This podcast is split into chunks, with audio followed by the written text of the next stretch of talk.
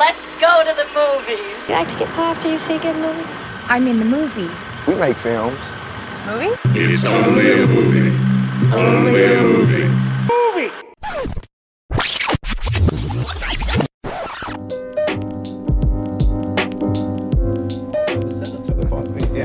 Um, was it hard to make? I don't mean the making of film, but getting somebody to do It was hard to finance. Yeah, Yeah. because they said we don't need another one. Well, it just uh, it took it takes time. You know, it takes time and you ha- and persistence, and you have to believe in what you're doing, and you have to figure out ways to do things cheaper, and you have to somehow cajole like the people like on around this table to work, you know, for less than they are worth, and uh, and hope that uh, th- at the end of the day they will be proud of the sacrifice they made. You wanted to make it so bad because I thought it was worth making. just that. It's a film that ought to be made. Yeah. I mean, you know, if that's not a good enough rule of thumb Yeah. for an artist, I don't know what it is.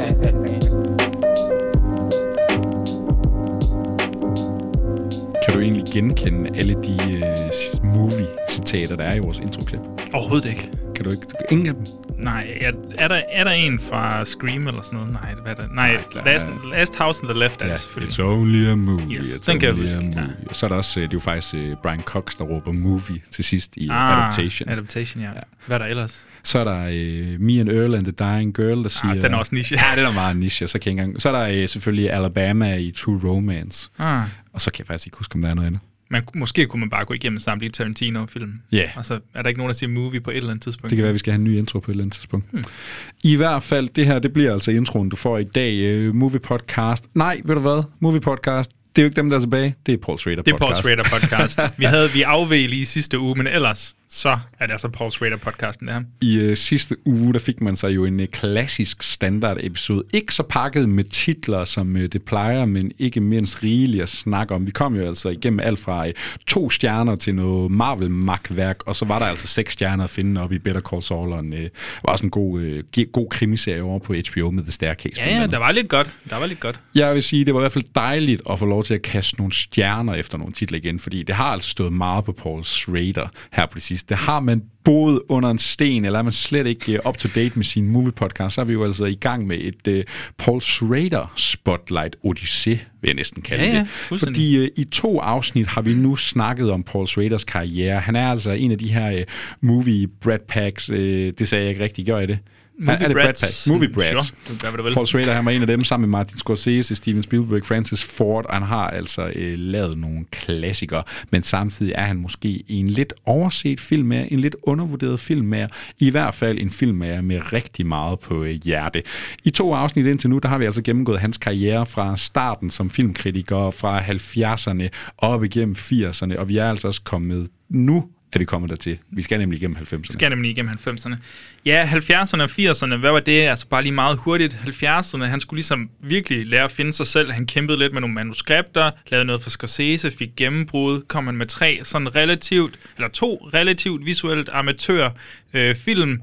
American Gigolo, vendepunkt, meget stilistisk. Det, er bare lige, det tog han med ind i 80'erne. Cat People, Mishima er nogle af de mest stilistiske film, han har lavet, i hvert fald Mishima. Øh, og samtidig bevæger han sig i det der biopic-område. Han, han laver nogle portrætter af nogle mennesker, øh, og han kommer med nogle personlige fortællinger, og der slutter han ligesom årtiet af med en øh, erotisk thriller sat i Venedig. Se Venedig og dø, eller The Comfort of Strangers, som den hedder, ja. Ja, og vi har altså været igennem et par hovedværker, og også et enkelt mesterværk i hvert fald. Vi har jo snakket om Blue Collar, Hardcore, Gigolo, som du var inde på. Øh, vi har været forbi Mishima, måske hans største sådan kunstneriske Ja, sejr, projekt ja. på det her tidspunkt. Ikke? Og så har der altså også været nogle små sådan tv-agtige film, blandt andet noget Patty Hearst og en øh, Vild med Rock, hvis du kan huske den. Yes. Vi er kommet til 90'erne nu, og man kan jo også sige, den Paul Schrader, vi har mødt på øh, vejen, hvem er det lige der? Jamen, vi har haft den vrede Paul Schrader. Vi har haft den især perverse Paul Yes, Schrader. Det blev yes, altså yes, lidt sexet, især op igennem øh, 80'erne filosofiske, der filosofiske, religiøse, spirituelle Paul Schrader, som han virkelig også, altså et lag, han bevæger sig i meget ofte, vil jeg sige. Ja, og den personlige Paul Schrader. Der har både været en film om hans far og en film om hans mor, og ikke mindst mange nuancer af ham selv. Og jeg kan allerede afsløre nu, kommer vi til hans mest personlige film her i øh, 90'erne. Jamen, det må tiden vise. Vi har i hvert fald, øh, som altid, i de, og som det var i de andre afsnit, en øh, masse spændende film, vi skal snakke om. Nogen mere end andre. Joachim, skal vi lige forberede vores lytter på, hvad kommer vi til at snakke om her i dag? Hvor er vi nået til med Paul Schrader? Du tænker nogle titler på bordet, ja. er det det? Jeg tror også, det er lidt mere håndgribeligt for lytterne. Jamen, vi starter ud med Light Sleeper, en af de film, vi anbefalede i vores 5 til fredags øh, opvarmning her for nogle uger siden. Øhm, vi kommer til at tage fat i ja, altså en direkte til HBO-film, der hedder Witch Hunt. Måske lidt øh, underkendt, men til gengæld en, som alle kan se, hvis de har lyst til, for den ligger altså inde på HBO, mener jeg.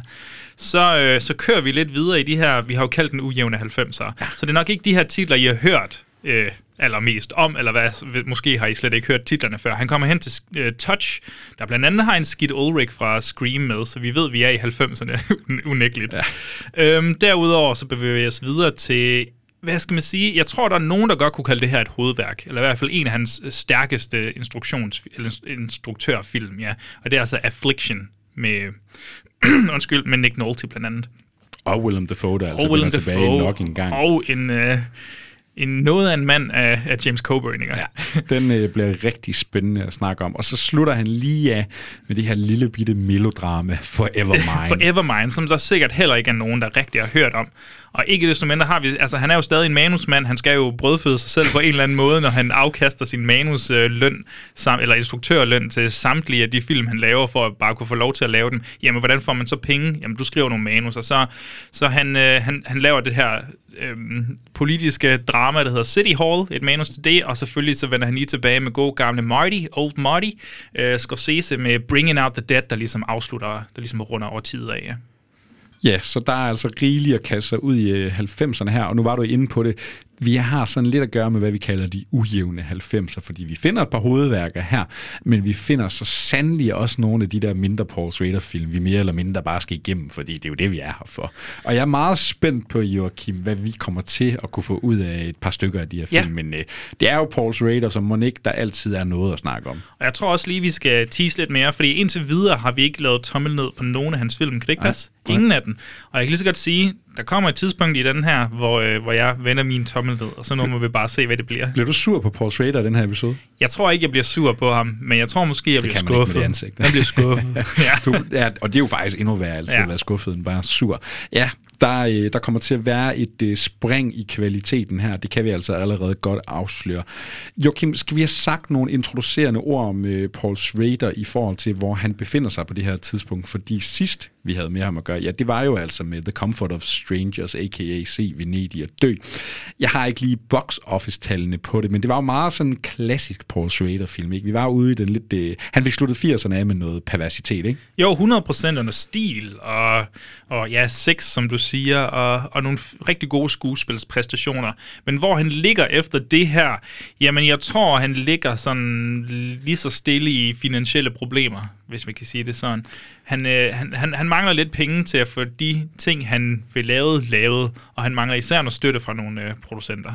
Ja, og vi bevæger os ind i et 90'erne, hvor Hollywood virkelig begynder at ændre sig. Så spørgsmålet bliver også, er der længere plads til en fyr som Paul Schrader? Er der plads til de film, han godt kan lide at lave? Fordi nu begynder der altså at komme film som øh, Terminator 2 og mere CGI-tunge film, ikke? Ja, 100 procent, og så bliver jeg også nødt til at nævne sådan en som Quentin Tarantino, som på sin vis kommer til at spille en ret stor rolle i Paul Schrader, altså i hvert fald med en af Paul Schraders film her, ja. Ja, så det, det, jeg tror, det bliver et hårdt årti for Paul Schrader. Det må vi i hvert fald øh, finde ud af. Øh, han, har jo, han er jo en mand, der har været udsat for lidt af hvert igennem øh, karrieren, men kunstneren Paul Schrader, han er selvfølgelig intakt. Så Joachim Vik og, og kære lytter, ja, vi kommer til at starte ud med en af de helt store, hvis jeg selv skal sige det, fordi vi skal altså have os en snak om øh, Light Sleeper. Vi er kommet til året øh, 1992. Problems around in your head and you're looking for kind of film metaphors for them. And I thought I'd like to do a midlife movie. And I ran through a whole series of uh, predictable uh, metaphors. Man leaves his wife, the college professor runs off with a student and heads across the country, etc. And I really couldn't get anything that uh, seemed original or interesting. And I sort of gave up on the idea. I thought, maybe I won't write a you know a midlife movie. And uh, and then one night, I was having a dream, and uh, very vividly, uh, this man came into my dream, and his he was speaking to me. His face was right here. His name was John, and he was a dealer that I had known. And uh, I woke up with a start. "Wow, wow, that was vivid. You know, where did he come from? Why did why did he come?" He said, he, he was so close to me. I said, "What are we?" You know, I got up and I said, well, "What are we talking about?" And I thought, "Oh, we were talking about the movies." He was talking about the movies. And then it hit me. I said, that's him. That's my midlife metaphor. Drug dealer, drug delivery boy. I couldn't find him. I gave up finding him. He got so pissed off, he came to me in a dream and said, hey, come on, let's go, let's write this. Og det her, det er jo altså hverken første eller sidste gang, Paul Schrader han laver en film sammen med Willem Dafoe. Men udover, øh, hvad hedder den, The Temptation of Christ, så tror jeg, det er den eneste øh, Paul Schrader-film, der reelt har Willem Dafoe i en hovedrolle. Fordi vi er altså i 1992, hvor filmen hedder Light Sleep, og Willem Dafoe, han spiller en, øh, en tidligere sådan drug addict, der nu er blevet en, hvad hedder sådan en, en dealer. Ja, en drug dealer, ja. ja ham og en skøn Susan Sarandon, de driver lidt et drug empire sammen. Han kører rundt ude i gaderne om natten og sælger til bliver, småt og bliver godt. kørt rundt, ja. Jeg bliver kørt rundt, og øh, han, han, han er bare sådan en drifter, ikke? Altså, vi møder en drifter-karakter igen i Paul Schraders univers, og så bliver det sådan en moralsk kamp med sig selv. Jamen, hvad er det egentlig, jeg laver med mit liv? Er jeg bedre end de her stoffer? Hvorfor er det det her, jeg laver? Og så bliver det altså også møde med en fortid, fordi der er altså noget, øh, noget tabt kærlighed, der kommer ind i, øh, ind i øh, Willem Dafoes liv her igen. Og han lider af, sagde du det, han lider af søvnløshed. Så han er virkelig presset, og, og altså, puha, han kan slet ikke øh, finde hovedet og hale i det. Den hedder jo Light Sleeper, og det, der er lidt sjovt, det var jo, at, hvad var det, Taxi Driver, den hedder jo, ja, Taxi Driver, og det er ligesom hans profession, American Gigolo, jamen, der har vi professionen, men Schrader blev nødt til at bakke ud her og sige, det er simpelthen ikke super sexet med en titel, der hedder Drug Dealer. så det blev Light Sleeper, og på sin vis altså også en bedre titel, synes jeg. Meget bedre titel, men stadigvæk meget sigende, og øh, det skal siges, Willem Dafoe her, han spiller altså karakteren øh, John Latour, som godt kan lide at komme på tur igennem nattens mulm og mørke. Joachim, Light Sleeper, og du var inde på det, vi kommer til at have med en af de store, øh, måske din personlige favorit af Paul Schrader. Er det den, vi kommer til nu? Det kunne meget vel være en, en film, der gjorde et, øh, et kæmpe indtryk på mig, da jeg genså den. Det gjorde det også første omgang, men jeg genså den lige op til det her, fordi jeg var sådan, ah, jeg kunne, husker den egentlig som rigtig god, og så tog den fuldstændig røven på mig. Jeg ved ikke, om det er fordi, vi har dykket så meget ned i Shredder, fordi min smag har ændret sig i løbet af et år. Jeg ved det simpelthen ikke. Men, øh, men jeg blev blæst fuldstændig bagover på mange forskellige punkter, som jeg er sikker på, at vi kommer igennem her.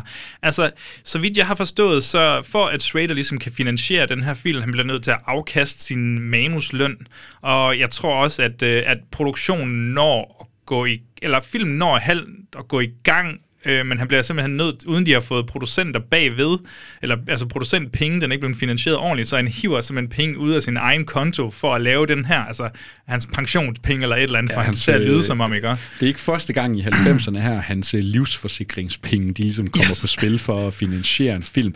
Og nu er vi lidt inde på, hvor er Paul Schrader på det her tidspunkt. Jamen, øh, øh, der sker et skifte i Paul Schraders karriere fra, da han laver øh, Mishima. Der er vi altså, det er jo tilbage i 1985, ikke? Men han flytter jo også også hjem fra Japan. Han ankommer til Amerika, han er tilbage i Hollywood, og han laver jo selvfølgelig nogle øh, film, lidt mindre film efter øh, Mishima. Men det Paul Schrader, han ligesom siger om Hollywood på det her tidspunkt, det er, at det, er altså ikke det, er ikke det Hollywood, jeg kender. Det har ændret sig. Man går ikke bare sådan op til et studie mere og sælger et manuskript og siger, jeg skal lave den her film, det er mig, der skriver og instruerer. Nej, nej, det er altså ikke sådan, man, øh, det er ikke sådan, orkestret spiller mere. Hollywood er begyndt at tænke langt større. CGI er begyndt at være noget, man, øh, man taler om. De der box office numre, de skal pumpes mm. op. Folk, de vil i biografen. De gider sgu da ikke at se gamle Paul Schrader lave endnu en film. Jurassic Park er lige på trapperne, ikke? Ja. Og, ja. Så, så, så øh, Paul Schrader, han kommer sådan lidt ind i en krise på det her tidspunkt, og han kalder jo faktisk Light Sleeper sin, øhm, sin midlife-movie, fordi han rammer altså sådan en midtvejskrise på det her tidspunkt, fordi hvem er Paul Schrader i Hollywood nu? Ja, hvis jeg ikke kan lavet min film, hvad, altså, hvad byder min fremtid fremtid så på? Er min fremtid fuldstændig dødstømt? Skal jeg gå og vandre fra tabt projekt til trap, tabt projekt?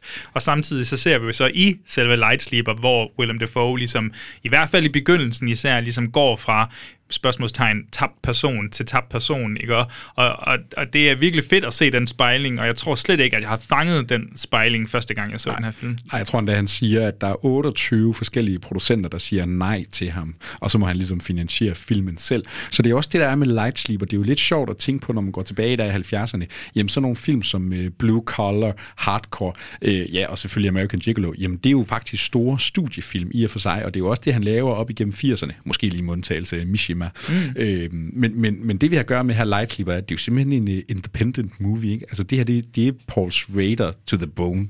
Fuldstændig, fuldstændig.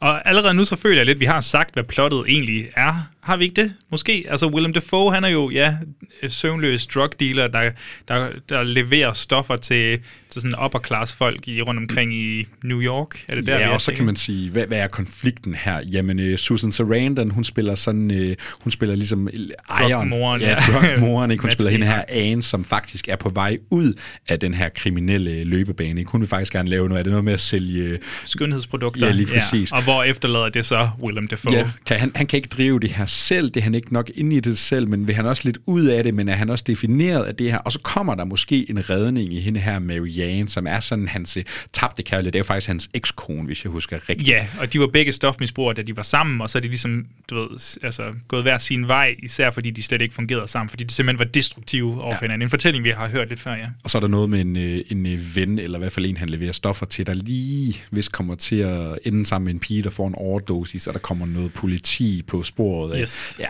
Så der øh, begynder at melde sig nogle konflikter her, og det er jo altså selvfølgelig Paul Schrader, der både instruerer og også øh, skriver øh, den selv her. Og han har jo sagt om filmen, det er måske faktisk, ja, han sagde det vist som Cat People, men vi er igen ude mm. i en af de der meget personlige film. Paul Schrader, han vil nok sige, at det her det er min mest personlige ja. film. Jamen, og Joachim, synes du så, det skinner igennem? Kan man mærke en Paul Schrader i den her Drifter-film? Ja, men, men, men når man går ind til den uden at vide det, så, så, så det er ikke sikkert, at man ved, hvordan det er hans mest personlige film. Jeg tror, måske var der noget øh, psykoseksuelt på spil i Cat People, eller noget med at ændre sig som person, der, der spillede meget ind der, siden han kalder det for egentlig sin mest personlige film. Men det, der er med Light Sleeper, det er, at, at det er bare et sådan frontal angreb af følelser, som man slet ikke er vant til at se fra Paul Schrader. Altså man kan mærke, der er noget helt, en, en emotionel kerne, som der ikke har været i hans forrige film på samme måde. Altså det her, det kommer fra hjertet. Det gør det 100%. Og det synes jeg, man kan mærke. Ja, det, det, det er en meget personlig film, og, og ikke mindst en film, der virkelig sådan går til dig. Altså der er noget drama på spil her. Og så har vi jo altså Willem Dafoe i hovedrollen. En, øh, er han en spejling af Paul Schrader? Måske lidt en... Øh, en drifter, der ikke rigtig ved, hvor han hører hjemme, en drifter, der ikke rigtig ved, hvad fremtiden bringer.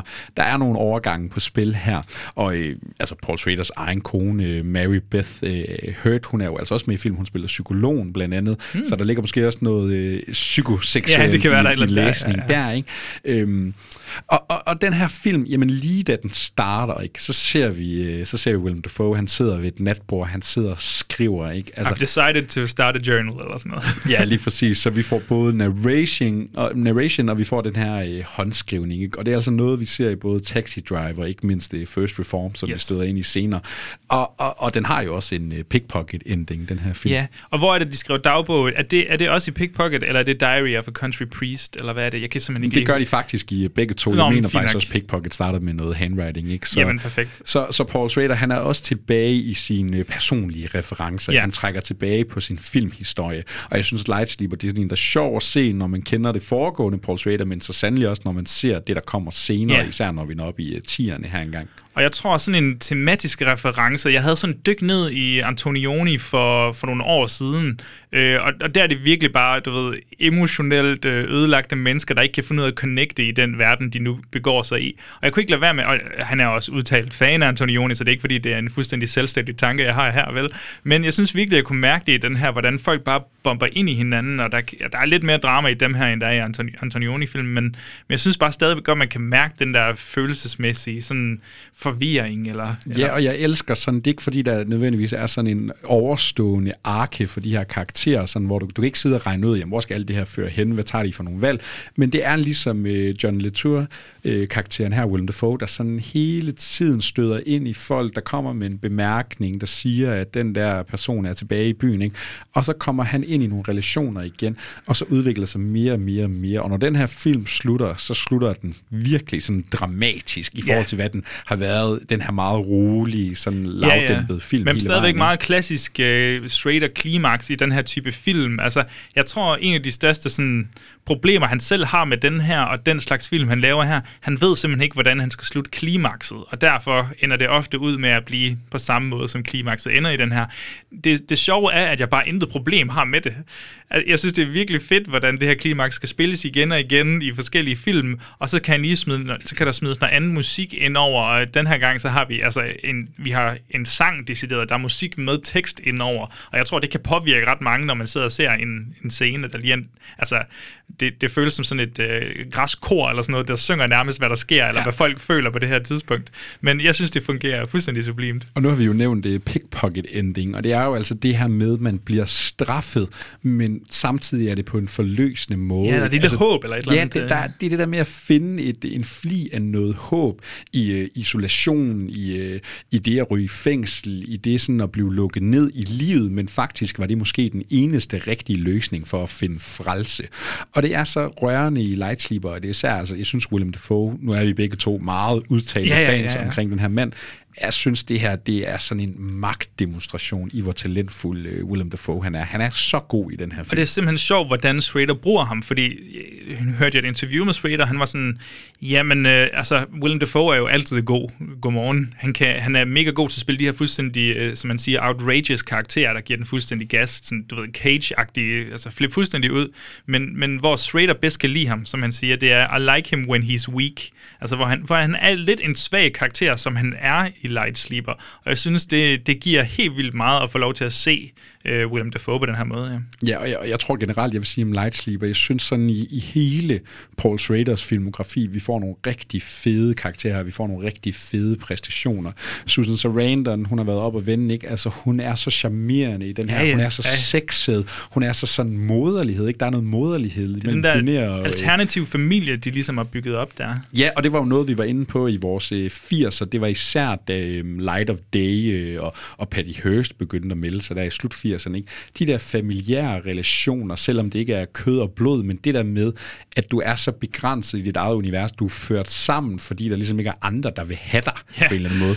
Øh, det, det, det, det, gør den virkelig godt, og jeg elsker den der sådan, det er, det er så sårbart, den har nogle scener, hvor de sådan er hjemme ved Susan Sarandon, og hendes, der er en anden, en tredje partner Ja. imellem dem her.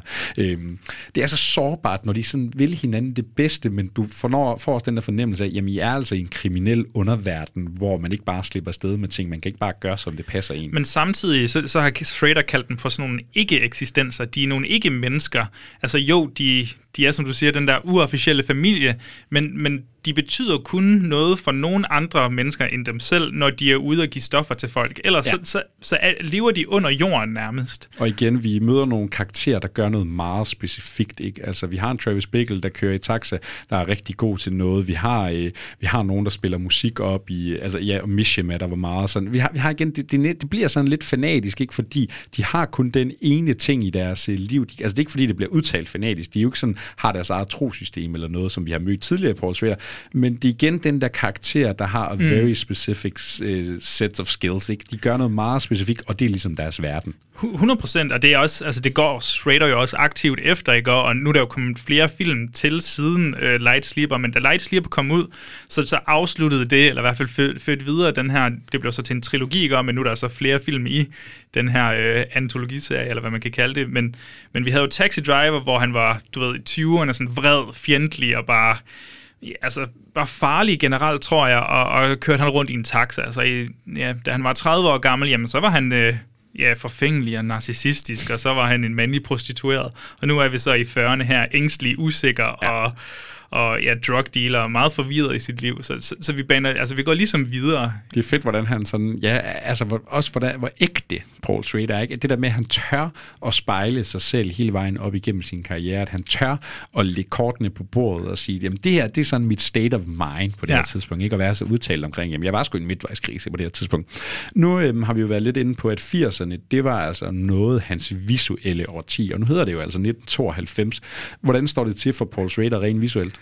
Det er jo, det, jo- det er jo jeg, jeg synes, han har forenet sådan sine forskellige, øh, hvad skal man sige, øh, sådan evner meget godt her. Han kan være ultravisuel, når han vil, som vi så med Mishima og Cat People, men, men samtidig så har han også, altså han vælger ikke at overskygge det der personlige drama, der ligger under neden. Der er nogle ufatteligt stemningsfulde, både sådan sexscener, men også bare de der fantastiske natscener, hvor folk kører rundt ude i byen med neonlys på gaderne, og så er det jo selvfølgelig under en, øh, en skralde, hvad hedder det, sådan skraldestrække, så skraldemændene, de, de rydder ikke op, og det der fuldstændig forfaldende samfund, og mens vi har en ultraforfalden mand, der kører rundt i, i, i bilen ja. samtidig. Altså, der, der er så meget stemning i det her. Nej, det er ikke hans æstetisk smukkeste film, hvis man kan sige det, men, men, men helhedsindtrykket af filmen er sådan fuldstændig perfekt jongleret. Ja, det løfter den op, fordi den sådan kommer i doser, ikke? Altså, og, og der er også det der med, jamen okay, han drager på sine referencer. Vi har pickpocket-inspiration. Der er også øh, en scene inde på et hotelværelse, jamen den har sådan noget vertigo-belysning, det her meget Ja. grønne lys, ikke? Øh, men han bliver også sådan selvrefererende, fordi netop de her sexscener, jamen det minder også om dem, vi ser i Comfort of Strangers. Der er også en fantastisk sådan middagsscene nede i noget kantineagtigt. Jamen den spejler sig senere i øh, First Reformed, når vi kommer Ja. op til den, ikke? Så han, han har så styr på sine virkemidler, og også bare rent tematisk, måden han sådan klipper på, måden han framer, jamen der er nogen, der er glædet fra hinanden, og så framer han dem lige pludselig, de kommer tættere på hinanden, ikke? Der er så meget visuelt på fedt. Og så vil jeg også bare lige slå et slag for, øh, for, for hvad skal vi sige, den perverse Paul Schrader. Der er en scene i den her film, Joachim. Det er jo ikke fordi, den handler om sex, den handler om kærlighed rigtig meget. Øh, den er ikke super grafisk eller noget, men det er lige manuskriptforfatteren, der Paul, øh, Paul Schrader, der får lov til at vise, hvad han endnu en gang kan her, fordi der er en udveksling på et tidspunkt. Jeg vil bare lige have den med, hvor øh, Paul, eller øh, William Dafoe's karakter, han siger til sin øh, tabte kærlighedsinteresse, han siger sådan, Vil, vil du selv udføre det, eller skal jeg sætte klippet ind? skal vi ikke lave den sammen? Nej. ved du hvad, vi smider sgu bare klippet ind.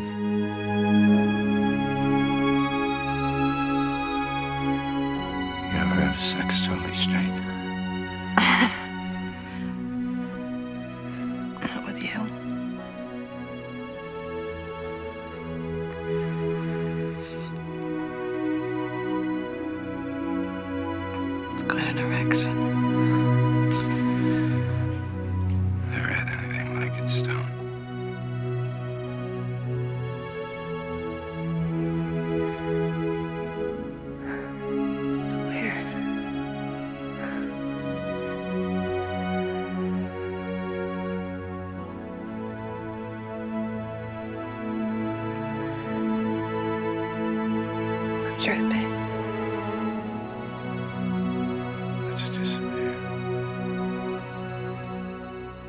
hvor fantastisk er det, at uden at vise noget som helst grafisk, så laver Paul Schrader sin mest måske vulgære scene nogensinde. Det, jamen, jeg synes, det er helt fantastisk, men man sidder også bare, ligesom når man så Cat People, og, og folk bare gik nøgne rundt, men stadig meget sensuelt, man sidder sådan helt ja, bjergtaget af det. Altså, det, er så, det er så vildt at sidde og se det her, fordi jeg synes ikke, man ser den slags scener nogensinde. Nej, præcis. Og samtidig vildt rørende, ikke? Altså, fordi det er... Øh, Et ømt øjeblik, Ja, altså. et vildt øh, sårbart øjeblik for de her to mennesker, og så samtidig er det bare så sexet og sådan perverst. Altså ja, og Paul Schrader, som du dog kan. Joachim, er der flere ord, vi skal have sat på? Skal vi snakke om musikken måske? Skal vi lige nævne Ja. Michael Beans musik? Jeg kunne læse mig til, at han er faktisk far til guitaristen i Black Rebel Motorcycle Club, som var ret stor for et par år siden. Øh, Michael Bean, Bean. Bean, undskyld, bliver kontaktet af Paul Schrader og siger, jeg kan rigtig godt lide din musik. Kan du, øh, kan du lave mm. noget sammen med mig? Ja, hvis jeg tager helt fejl, var det noget med Bob Dylan var involveret? Altså, at Schrader havde tænkt på Bob Dylan i hvert fald. Han, han siger selv, at... Øh, Nu at havde vi Bob- jo Bruce Springsteen, Bruce Springsteen fadæsen i sidste år. Ja, lige præcis. Han, han siger selv, at Bob Dylan er en kæmpe stor inspiration, da han skriver den her film. Han lytter okay. Rigtig meget til ja. Bob Dylan, og må ikke han har ville have Bob Dylan involveret på soundtracket også. Men det, elsker, øh, det ender altså med Michael Bean i stedet for. Og kender man ikke lige Michael Bean, jamen så gør er det... ikke, Nej, det altså. gjorde jeg altså heller ikke, men det er sådan noget sådan noget lidt, øh, lidt singer-songwriter, country-inspireret. Men hvordan synes du, det passer ind i Light Sleeper? Jamen, ikke overraskende, så synes jeg jo, det passer fantastisk. Det er også endnu, altså det er lige så stemningssættende som nogle af de der fantastiske skud, der er mellem byen.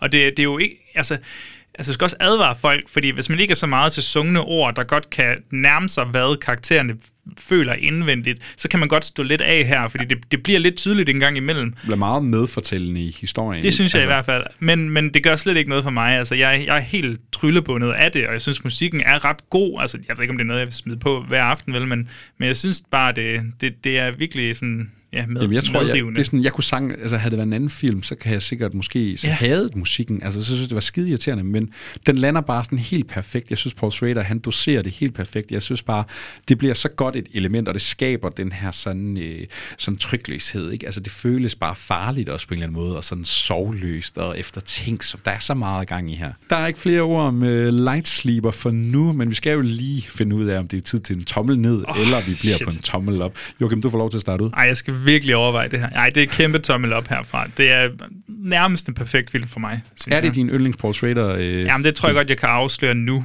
Men altså, jeg vil lige sige her de næste par årtier, at der kommer nogen, som er op og slås lidt med Lightsleeper. Men jeg tror, Lightsleeper er min yndlings. Ja, jeg tror, øh, vi har ikke lagt det ud endnu, men jeg tror, vi kommer i vores sidste afsnit i uh, vores Spotlight her, så kommer vi nok til at lave sådan en lille personlig top 3 over de, vores yndlings ja. Film. Så det må du lige få vurderet, om den skal helt op i toppen. jeg giver selvfølgelig også et, uh, en kæmpe tommel op. Måske endda to tommeler, hvis jeg må være så fræk. Wow. Fordi det er altså et, et, et Paul Schrader hovedværk, vi endnu en gang støder ind i her. Lightsleeper, det er en af de helt store, hvis man skal forstå, hvem Paul Schrader er, ikke mindst hvad han øh, fortsætter med at være og blive. Fra uh, Lightsleeper, så hopper vi altså over til noget lidt mere kulørt, fordi nu kommer vi til en af de lidt spøjse kapitler i Paul Schraders karriere, fordi vi skal lige have os en snak om Witch Hunt fra 1994. Hollywood, a city of power. Lust, and murder. A city where movie magic has turned into black magic. A place where people get murdered in mysterious ways. Ah!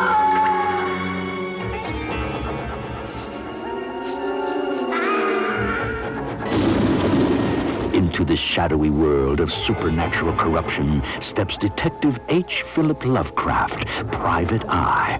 Somebody put the big whammy on Gottlieb and cut him down to size. I think the police think I killed Mickey. Forget the gurney. You can get him out of here in a lunch pail. Now, he will enter a deceptive world of wizardry and witchcraft. Somebody put the whammy on her. She probably thought she was at the Rose Parade. A world of incantations and devilish delights. And uh, a little more up top. But how do you solve a murder? If the frame fits, you're gonna wear it. When the method is magic. Og nu har vi jo faktisk lavet en Spotlight-episode om H.P. Lovecraft, og hvordan hans øh, gotiske skriverier og overnaturlige horrorhistorier, de ligesom også har øh, ført sig ud på øh, filmens side. Jeg kan ikke huske, om vi havde Witch Hunt med på det tidspunkt. Havde ja. vi set den? Jeg er nærmest ikke i tvivl om, nærmest ikke i tvivl om, hør den sætning, øh, at vi ikke har snakket om den her. Nej, det tror jeg ikke, vi har. Så er det jo godt, vi har den med i vores uh, Paul Schrader Spotlight her, fordi uh, året hedder nu 1994. Paul Schrader, han har lavet Light Sleeper, men nu har vi været ind på det der, er der plads til Paul Schrader i Hollywood på nuværende tidspunkt. Jamen det er der måske ikke helt, måske ikke den type film, Nej, han i hvert fald er nemlig. kendt for at lave. Så Paul Schrader, han skal virkelig til at lege kameleon, Paul Schrader nu. Der skal prøves nye ting. Ja. Der er jo sket nogle ret sjove ting. Han har ikke boet i Hollywood i lang tid, som du siger. Er det ikke efter Mishima eller sådan noget? Altså, eller lige inden Mishima, et eller andet deromkring. Altså, altså, han har simpelthen ikke boet i Hollywood, om han har boet i New York, eller hvor end han nu har boet. Det, det, det skal jeg ikke lige helt præcis kunne sige. Men, øh, men, men de her unge, nye, unge, hippe studio executives, som han kalder det, de, de ved ikke, hvem han er mere. Altså, de ved simpelthen ikke, hvem han er. Han kommer ind, og han har sine øh, indie-idéer, øh, men de kan selvfølgelig ikke blive udført i, i, i det omfang, han gerne vil have. Allerede nu kan jeg også øh, spoil, han er i gang med at prøve at, at lave Affliction. Altså helt tilbage i 91, øh, tror jeg, han købte rettighederne til, til Russell Banks bog. Så han er undervejs her, men han bliver nødt til at have noget arbejde jo, for at kunne finansiere de forskellige ting. Jamen, han bliver, altså bliver sådan en director for hire. Og det er cirka, hvad, hvad Witch Hunt det er. Ja, og han er også selv på det her tidspunkt ude at sige, jamen prøv at høre, jeg er nødt til at vise en anden side af Paul Schrader. Ja, I kan ikke huske, hvem jeg er, men I ved heller ikke rigtigt, hvem jeg er, fordi i går siger, at jeg laver den samme film igen og igen. I går siger, at jeg laver dystre, kedelige, langsomme, triste film. Men prøv at høre, Paul Schrader, jeg kan da også finde ud af at grine. Jeg kan da sagtens lave en komedie. Så hvad med, jeg lige tager manuskriptet fra den her øh, Lovecraft-fortælling, for nu er vi altså øh, Witch Hunt, en, øh, en slags tor til en film, der hedder Cast a Deadly Spell, hvis jeg ikke tager fejl. Præcis. Det er ikke en decideret tor. Det er en anden film i universet, hvor Cast a Deadly Spell, du ved, i sådan en vanlig film noir, Raymond Chandler dialog, øhm, øh, og du ved, med fem fatales. Altså nu har vi lavet et helt spotlight omkring film noir. Ja. Det her, det er hvad skal man sige, neo-noir, men så med det magiske twist, der foregår i 40'erne. Så skulle Witch Hunt være, du ved, mere i samme spor, bare i 50'erne, og med en ny hovedperson. Det Schrader selvfølgelig gør, det er, at jeg bryder mig ikke så meget om det der alt for ekscentriske, altså overnaturligt. Der er selvfølgelig noget overnaturligt med i den her, men det skulle vist være meget vildere i det originale manus. Plus, han er ikke sådan synderligt interesseret i gyser-elementet, som faktisk er, spiller en ret stor del Det lærte i... vi øh, under Cat People. Han skulle lige glad med gyser. han sgu ligeglad med gyserfilm, men det spiller en ret stor del i den første film. Jeg nåede lige at få den set op til det her. Jeg havde lige et, øh, et tomrum, som jeg skulle have udfyldt med Cast a Deadly Spell. Nå. Øhm, nej, men så, så han går lidt den anden vej, og han tænker, jamen jeg kan godt forene det her film, magiske film noir med komik, med altså tryk på komik. Ja, og, og, og det er lidt sjovt, ikke? Fordi han siger, jamen jeg interesserer mig ikke for gygs, jeg interesserer mig ikke for jeres CGI, jeg vil gerne, øh, gerne lave filmen lidt mere på mine præmisser, ikke? Så han går ind og skriver om, men samtidig så er det også en lidt ældre Paul Schrader, der siger, I har dømt mig ude, men det skal I aldrig gøre. Jeg kan sagtens lave en komediefilm. Så han skriver, der kommer flere jokes ind i manuskriptet, den bliver mindre gyselig, end hvad den var tiltænkt. Og han skal også ligesom vise, jeg kan sgu også godt arbejde med CGI og de her øh, mærkelige øh, kreaturer, der nogle gange dukker op i filmen. Og jeg tror også, man kan finde et interview. Det er jo altså, øh, det er jo altså Dennis Hopper, skal vi lige have nævnt, der spiller hovedrollen her, som, øh, ja, han hedder vist bare, er det H. øh, Philip Lovecraft, hedder Ja. ja. hovedkarakteren, detektiven ja. her. Howard Fordi Philip Den- Dennis Hopper, han er sådan lidt i samme position på det her tidspunkt. Jamen, de kan sgu heller ikke huske, hvem øh, Dennis Hopper er. Jeg skal ligesom også ind og, og Ja. tilbage i folks erindringer og vise, jeg er her altså stadigvæk. Og så er det også sjovt at tænke på, at, at, at, at at øh, Dennis Hopper, han simpelthen også har sagt, at det her det er måske den mærkeligste film, jeg nogensinde har været med i. Dennis og det Hopper synes er jeg, alle mennesker. Ja, det er det. Jeg synes, det betyder ret meget, når det kommer fra Dennis Hopper. Man, man kan måske vente den om at sige, at Dennis Hopper er altid den mærkeligste. det er nok det, han ikke er filmen, vant til. ikke? Altså, øh, men okay, jeg vil nok sige, at Blue Velvet er lidt mere kulørt og mærkelig end uh, Witch Hunt her, hvis vi skal være helt ærlige. Må jeg spørge om det farlige spørgsmål? Kom med det. Hvad handler Witch Hunt, Witch Hunt om? Åh, oh, du sætter mig ud på et dybt vand. Jamen, hvad Det er nemlig, fordi jeg på samme måde er lidt på dyb vand, for det er jo sådan en lidt, øh, lidt fortænkt øh, øh, film noir plot-drevet film, hvor der er altså nyt spor videre, ja. møde nye mennesker, bum bum bum. Vi er ude i en pastiche over film noir. Vi er ude i sådan noget, har man spillet de der, det der The Wolf Among Us, eller hvad det hedder, det der spil, ikke? Vi er i sådan noget fabel noget, hvor, jamen, fabelfortællinger og øh, sådan øh, de her øh, øh, fiktive kreationer, vi kender, ja, netop fra Lovecraft-universet især, ikke? Jamen, de støder lidt sammen med den virkelige verden, og nu befinder vi os så i øh, Hollywood. Der er en eller anden, der dør, og så kommer Lovecraft ud som øh, detektiv og skal ligesom opklare, og så bliver det jo i bedste film noir-stil et kæmpe komplot, og det fører helt op i, øh, i sådan Der har man, hvad store han, politikere. Senator Crockett, Senator Crockett, der vil have udryddet al magi og hekse eller sådan noget. Ja. Og så begynder det jo ligesom, okay, er det der, vi er på vej hen? Så bliver det ligesom en spejling af sådan Red Scare og blacklisting og en, en regulær heksejagt på kommunister spejlet i de her, ja, nu er det så bare en heksejagt efter hekse og magikere. Så der er noget på spil der, og så er der også et lille, lille bitte sjovt meta-element i, at, at du ved, der, der er sådan en masse banner og plakater rundt omkring i settings på den her film, hvor der står No More Magic in Hollywood. og, og, det, og man kan ikke lade være med at tænke på, om oh, Paul Schrader, er det dig, der har listet det ind? Fordi No More Magic ja. in Hollywood, nu er det bare computereffekter og de her store blockbusters. Der er ikke noget magi mere. Der er, er ikke noget kunstnerisk Er det rebellen Paul Schrader, Ja. der lige har listet en fuckfinger ind i sin egen En film? meget s- lille bitte fuckfinger. jeg synes, det er super sejt, men det, det sjove ved den her film, ikke, øh, og vi kan jo måske snakke om det, jamen, hvad kan vi se af Paul Schrader-film? Jeg ved ikke, om du har en liste af ting, der lige stikker ud. altså, hvad vi kan se af Paul Schrader i den her altså, film, ja, det, det, hvordan ser man, hvordan ved vi, Witchcraft er en Paul Schrader-film? Er det til at se i den her film? Altså, det synes jeg er mega svært at se. Jeg, jeg, jeg kan nærmest ikke finde noget, altså så... Der er det opklarende element, altså detektivtingen, som jeg synes, vi har set i hardcore, eller det her, det her komplot, der ligesom udspiller sig rundt omkring vores hovedpersoner. Ja, hardcore American Gigolo blandt andet, så kan vi se det, og der er også det der sådan lidt, hvad der er på spil i The Comfort of Strangers, altså hvad, hvad, der, hvad ja. foregår der der? Men prøv at høre, altså jeg, altså, ja, man jeg kan strækker sige, mig lige nu som- for at få fat i et eller andet. Jamen, jeg har det helt på samme måde, og man kan jo selvfølgelig sige, som en neo jamen der er jo altid en øh, sådan naturlig sexethed, ikke især når du introducerer en femme fatale, men er det mere neo konventioner end det nødvendigvis er en Paul Schrader-konvention? Ja, men det er Øh, men på en eller anden måde, det vi kan se, at det er en Paul Schrader-film, er det måske den største ros, vi kan give Paul Schrader, fordi det var jo det, der var missionen her. Ja, ja. Han har faktisk også omtalt filmen nærmest som sådan en business investment, ikke? Ja. Altså, for ham, han, det er jo også en øh, HBO, sådan en tv-film, jeg har med at gøre, så det er jo ikke en super stor produktion, men han siger ligesom selv, jamen prøv at høre, grunden til, at jeg laver den her film, et, jeg skal vise, at jeg kan lave alt muligt andet, end hvad I forventer, to, jeg skal lave den her film, så jeg ligesom, de der øh, nye producer, der sidder hos filmstudien, de skal lige blive mindet om Paul Schraders navn, fordi når jeg har lavet den her, så kan det være, at de begynder at ringe, eller jeg kan gå til dem med mine manuskripter, så kan jeg få gang i den her karriere igen. Så det, det taler også ind i, at han er en, altså en, en planlægningsmand, en businessman på sin vis. Han er sådan lidt snarådig og planlægger ud i fremtiden. Altså, hvordan, hvordan kan jeg genvinde min karriere? Han, han lavede Light Sleeper, han fandt ud af, at jeg, jeg er ikke klar til at gå eksistentielt forvirret rundt. Jeg bliver nødt til at gøre et eller andet for at komme videre i livet. Og så kan jeg kun respektere, at han laver sådan noget director for hire her. Jeg vil sige, nok ikke en super god film, det her, og, og jeg synes helt klart, nu når jeg har set den, altså Casted det i spil, at nej, men jeg vil meget hellere se en Raymond Chandler-esk, øh, velskrevet neo-noir med magiske elementer og gyserelementer for den sags skyld, inden jeg vil se, hvad end det egentlig er, Paul Schrader er endt ud med her.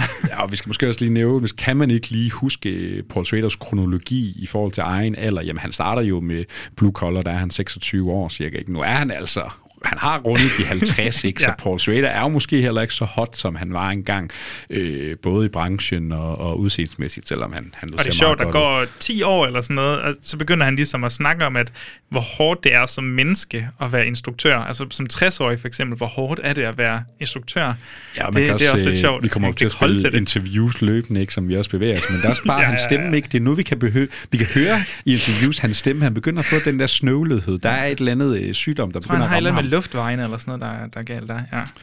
Flere ord at sige om uh, Witch Hunt, eller skal vi bare acceptere, at det er ikke ret meget Paul Schrader, vi kan finde i den her, og det er Paul Schrader jo nok egentlig meget glad for. Så skal vi jo egentlig bare finde ud af, om det er en tommel op Ja, eller en tommel ned, rigtigt. Joachim. Du teasede lidt for, at der var en tommel ned på vej. Er det nu, den kommer? Det er nu, den kommer. Jeg, er ikke, øh, jeg var simpelthen ikke synderligt glad for den her film. Jeg tror ikke, jeg fik det neo-noir fix, jeg vil have. Der var ikke som det magiske, blev ikke lige så gysligt eller spøj, som jeg havde håbet på. Den skuffede på ret mange punkter, så den får altså en tommel ned for mig. Men altså, hvis du elsker neo-noir, og hvis du elsker det her sådan lidt... Det hader du jo. Fjol, ja, hvis, du, hvis, du, hvis du elsker det her sådan lidt fjollede perspektiv på det, der ikke tager det så seriøst, så kan det godt være... Altså, og hvis du er straight completionist, ja, så, så gå efter det. Men ja, hvad med dig? Helt sikkert. Den her behøver du kun at se, hvis du skal se dem alle sammen, eller hvis du lige vil prøve en lidt kulørt det lille neo-noir-film. Jeg holder streaken. Jeg giver den altså en lille tommel op. Jeg synes det er en meget lille hyggelig film. Jeg synes, det er fedt, Paul Schrader, han prøver nye sider af sig selv, og så er det altså Dennis Hopper, vi har i hovedrollen. Hvem vil ikke gerne se en Dennis Hopper-film? Så øh, ja, vi ramte endelig en tommel ned, vil jeg Endelig. sige. Men den får altså også en lille tommel op. Så må man jo selv se den og vurdere. Det var i 1994. Vi hopper tre år frem i 1997, hvor der faktisk kommer to film, men øh, vi starter altså med Touch. While we have a moment, I'd like to introduce you to a remarkable young man who's dedicated a good portion of his life serving in the jungles of Brazil on the Amazon. What is going on? Right, just the guy we need. What have you got? He raised his hands. A little boy was gonna die of cancer. I think Juvenile touched him. What is it about Juvenile? Blood flowed out as if nails had been driven through his palms. His side began to bleed as if by a spear. He is good looking. Some think he can heal them. I came to find you. You were gonna tell me you have a lump, or would I do something? He's real. He knows things. Take my word, your breasts are okay. Just okay. What if you were in a position to tell your own story On national television. What is my story? Touching people. You touch people, they change. Some think he can save them. August is head of a group called Outrage, and they demonstrate a lot. What are you gonna do, shoot him? So, you two living together? Og nu ved jeg ikke, om jeg tager munden for fuld, hvis jeg siger, at det er altså nu, vi rigtig begynder at ramme de der ujævne 90'er. Fordi vi er kommet til en lille film på Paul Schraders CV, der hedder Touch. Og hvad er det for en Paul Schrader, vi møder her? Jamen, man kan jo starte ud med at sige, at det er den religiøse Paul Schrader, fordi der er en lidt sjov fortælling på spil. Nu fik jeg æren af at øh, sige, hvad der sker i Witch øh, Hunt, så skal du, jeg synes, du skal tage øh, touch. Ej, det må du simpelthen ikke sige. Jamen, der... Ej, jeg kan, jeg kan ikke lige huske præcis, hvad der sker, vel, men vi har følger ham her, Skid Ulrich, som er hovedpersonen. Han spiller Juvenal, tror jeg, han hedder. Øhm, og han er lidt sådan en... Kan det passe, han arbejder på en... And, nej, nej, nej, nej, nej, nej, nej, nej, nej, nej, nej, nej. Han, han, han vil gerne hjælpe folk, tror jeg, det går ud på. Og så i hans søgen efter at hjælpe folk, så begynder han at få sådan nogle stigmata, øhm, tegn, altså sådan lidt Guds, øh, hvad hedder det, Guds sår, eller du ved, korsfæstelse. Ligesom Jesus, han fik sømmene i hænderne, så begynder han at få blødningerne fra Præcis. selv samme sted. Og det vækker ligesom et eller andet i, at okay, kan han helbrede folk øh, på magisk vis, og det starter jo sådan en kæmpe, øh, ikke konspiration, men helt vildt meget sådan en sensation nærmere. Øh, Jamen, han bliver decideret en mediesensation, ikke? Og, og så melder spørgsmålet sig, jamen, er han, en, øh, er han en, øh, den nye messias, Mm. eller er han en kæmpe con artist? ja, altså? om det gik jo perfekt. Ja, fordi han møder jo så en uh, Christopher Walken, der dukker op i en Paul Schrader-film igennem. Ham så vi jo altså også i The Comfort of Strangers. Christopher Walken, han vil gerne have fat i... Hvad nu, han hedder? Er det Juvenile? Juvenile? Juvenile? Han Juvenile har en sjov- hedder, Ja, eller Juvenile hedder Skid Ulrich. Ja, lige præcis. Og så uh, Bill Hill, Christopher Walken her. Han prøver sådan at komme ind på livet af Juvenile. Han vil gerne være med til at skabe hans karriere, netop altså spinde ham i medierne ja. som den nye messias.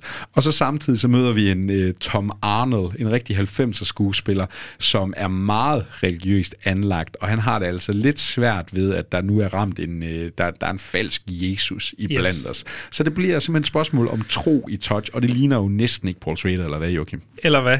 Nej, nej, altså det, det er jo meget religion, der lige pludselig er på spil, men han så muligheden for at lave sådan, øh, for en komikken med religionen. Der var en syntese at finde, sagde han. Det synes han var spændende.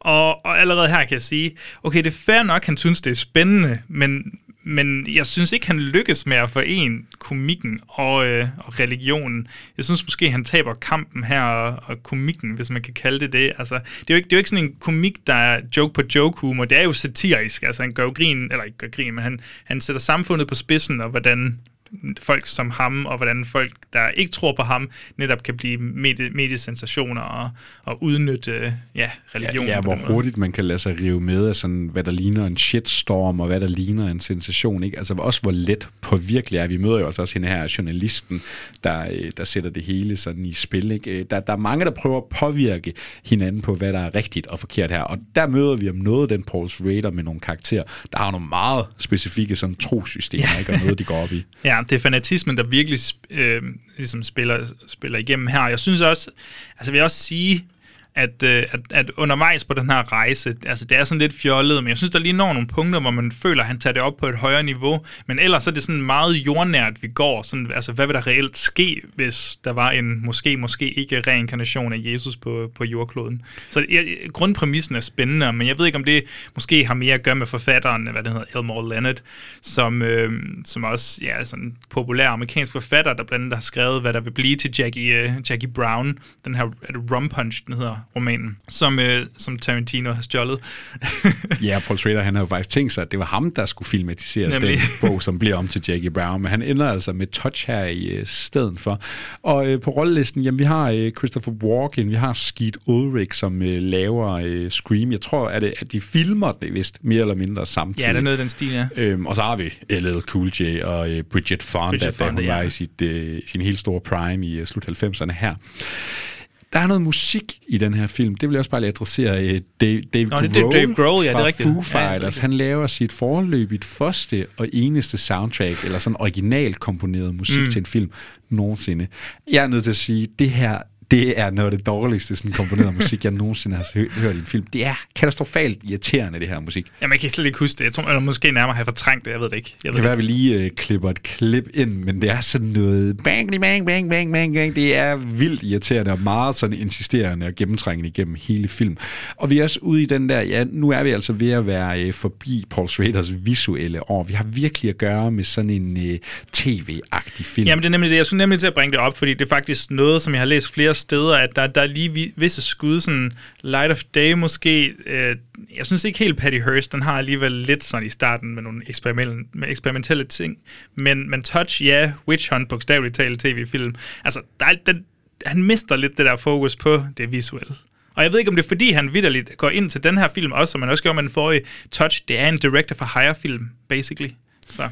Ja, jeg synes i hvert fald, at man begynder at mærke en Paul Schrader, der netop begynder at blive lidt ujævn. Det begynder altså at gå lidt ned ad bakke her, så må vi se, om han kommer øh, op igen. Han skal ja. lidt finde sig til rette i den der altså Tarantino-verden, fordi altså, nu spiller Tarantino en stor rolle i den forstand, at Rum Punch, eller at øh, ja, Rum Punch roman, hvad han har fat i, øh, og så, så synes jeg, altså, og vi går over i sådan noget mere sådan crime, postmoderne crime thrillers, der er lidt... Øh, der, der, der finder sit indpas, øh, der vinder indpas her på det her tidspunkt, og så Elmore Leonard, han laver sådan nogle sådan realistiske, gritty realism, strong dialogue, det er sådan nogle, det er ligesom det, hans brand er på sin vis. Men Touch ja, og, er jo så lidt også noget andet end det. Ja, det, og, og det, det er det, der er det største problem med den her film. Jeg har faktisk sådan lidt reelt svært ved at finde ud af, om jeg faktisk kan lide den her film eller ej.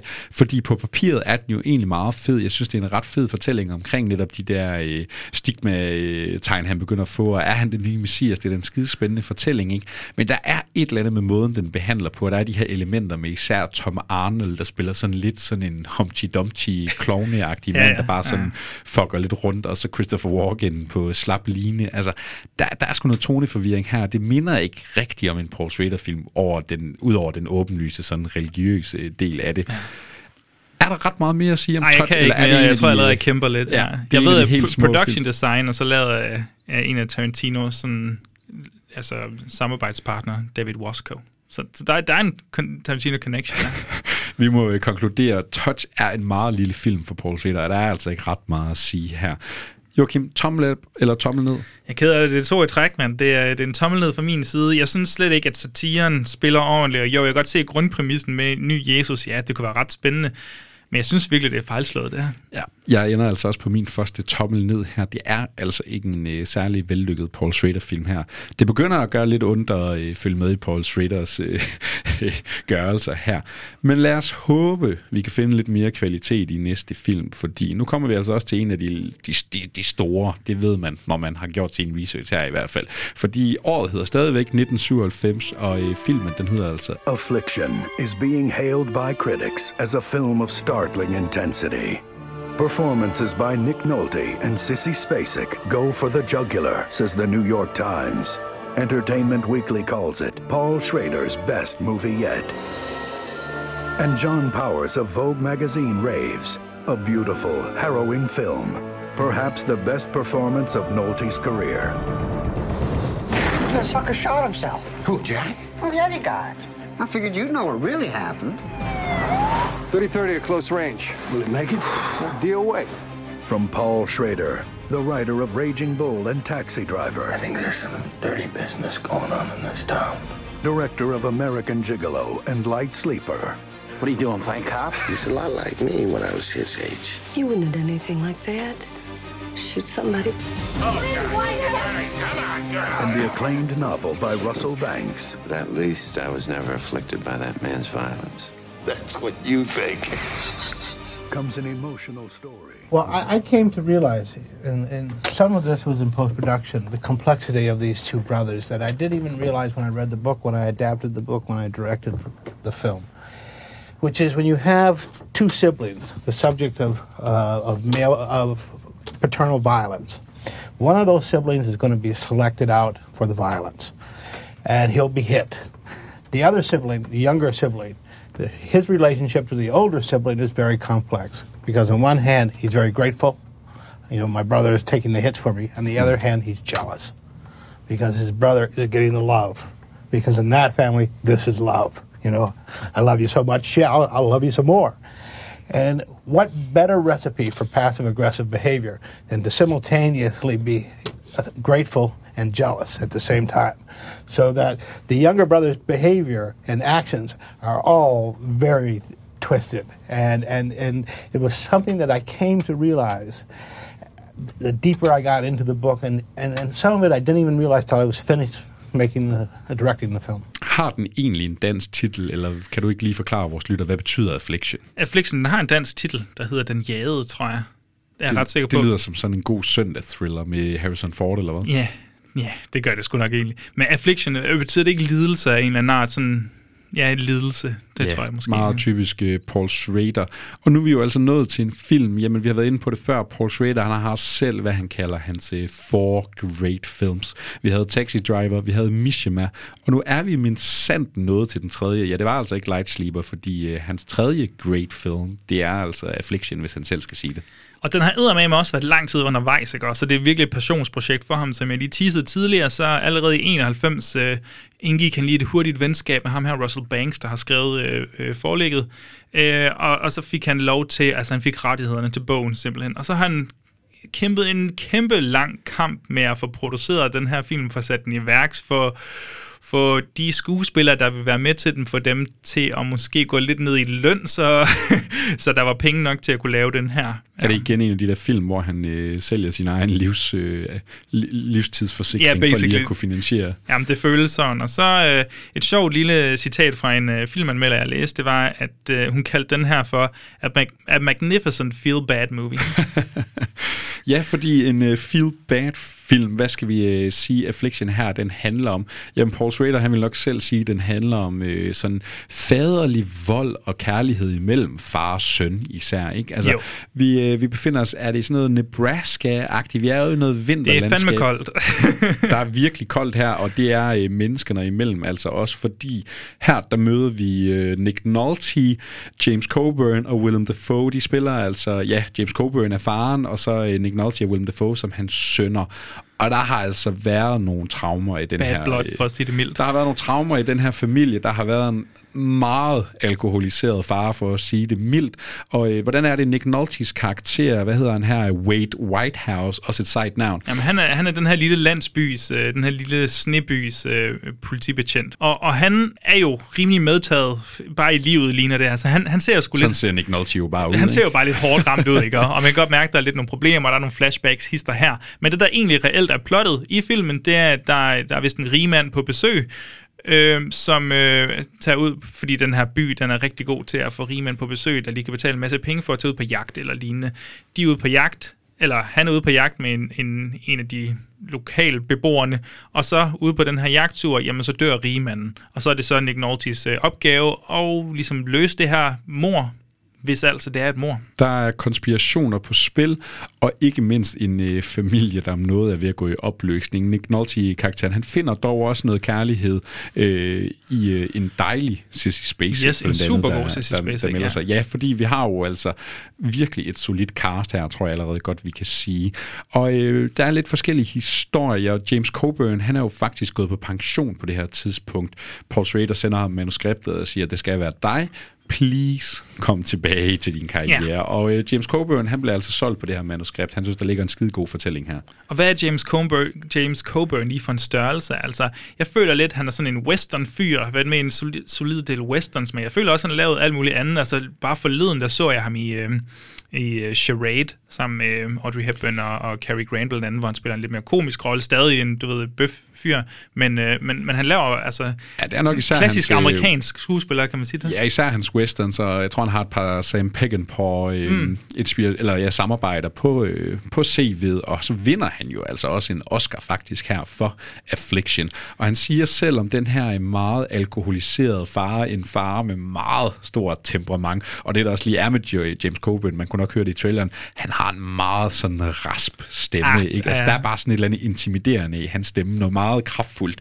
Øh, han siger selv, jamen Sam Peckinpah, som jo altså den her western-instruktør, der var kendt for at være dybt alkoholiseret Ja. og have et temperament som ingen andre, jamen øh, jeg finder det lige lidt inspiration og drager på nogle af de oplevelser, jeg har haft med min øh, gamle ven her. Og så har vi Nick Nolte og Willem Dafoe er tilbage, og øh, Paul Schrader, han siger selv, jamen Nick Nolte, han er jo øh, et, en altså han er jo et kæmpe menneske i sig selv, meget intimiderende. Han har lidt den der samme raspende stemme, ikke? Ja. Altså intimiderende bare udseende. Jamen James Coburn, du er faktisk også den eneste, Præcis. der troværdigt kan virke intimiderende over for Nick Nolte. Og lad os allerede sige den her, eller ja, putte den her, samspillet mellem de to James Coburn, det der jo også er, han er rigtig gammel på det her tidspunkt. Ikke? I det meste af filmen, der sidder han nærmest bare i en stol med et tæppe på. Men bare sådan alene i hans stemme, måden han snakker til Nick Nolte, måden de her traumer begynder at Mm. vise sig, vi kan se alt det der sådan øh, sorg og angst, der ligger i øjnene på de her mennesker. Altså, alene nærmest ned og ligge, der kan han virke større end Nick Nolte. Og det er det der med, altså det tror jeg, at mange af os kender, det der med, at man, man har boet ikke hjemme i lang tid nu, både for sig selv, og så kommer man hjem til familien, og så er der de der samme familiedynamikker, selvom du kan være 27 år gammel, selvom du kan være 40, 45 år gammel, så altså, altså er der den der snært af familiær relation, som virkelig kan påvirke en, især når det er så destruktivt, som hvad de nu end har været igennem. Ja, og øh, Willem Dafoe, han er selvfølgelig også ombord. Øh, han, han fortæller selv, at han faktisk får bogen Affliction, som ja, filmen jo er baseret på, den giver Paul Schrader til ham under Light Sleeper, fordi Paul Ah. Schrader var jo allerede i gang med at, at skrive manuskriptet på det her tidspunkt.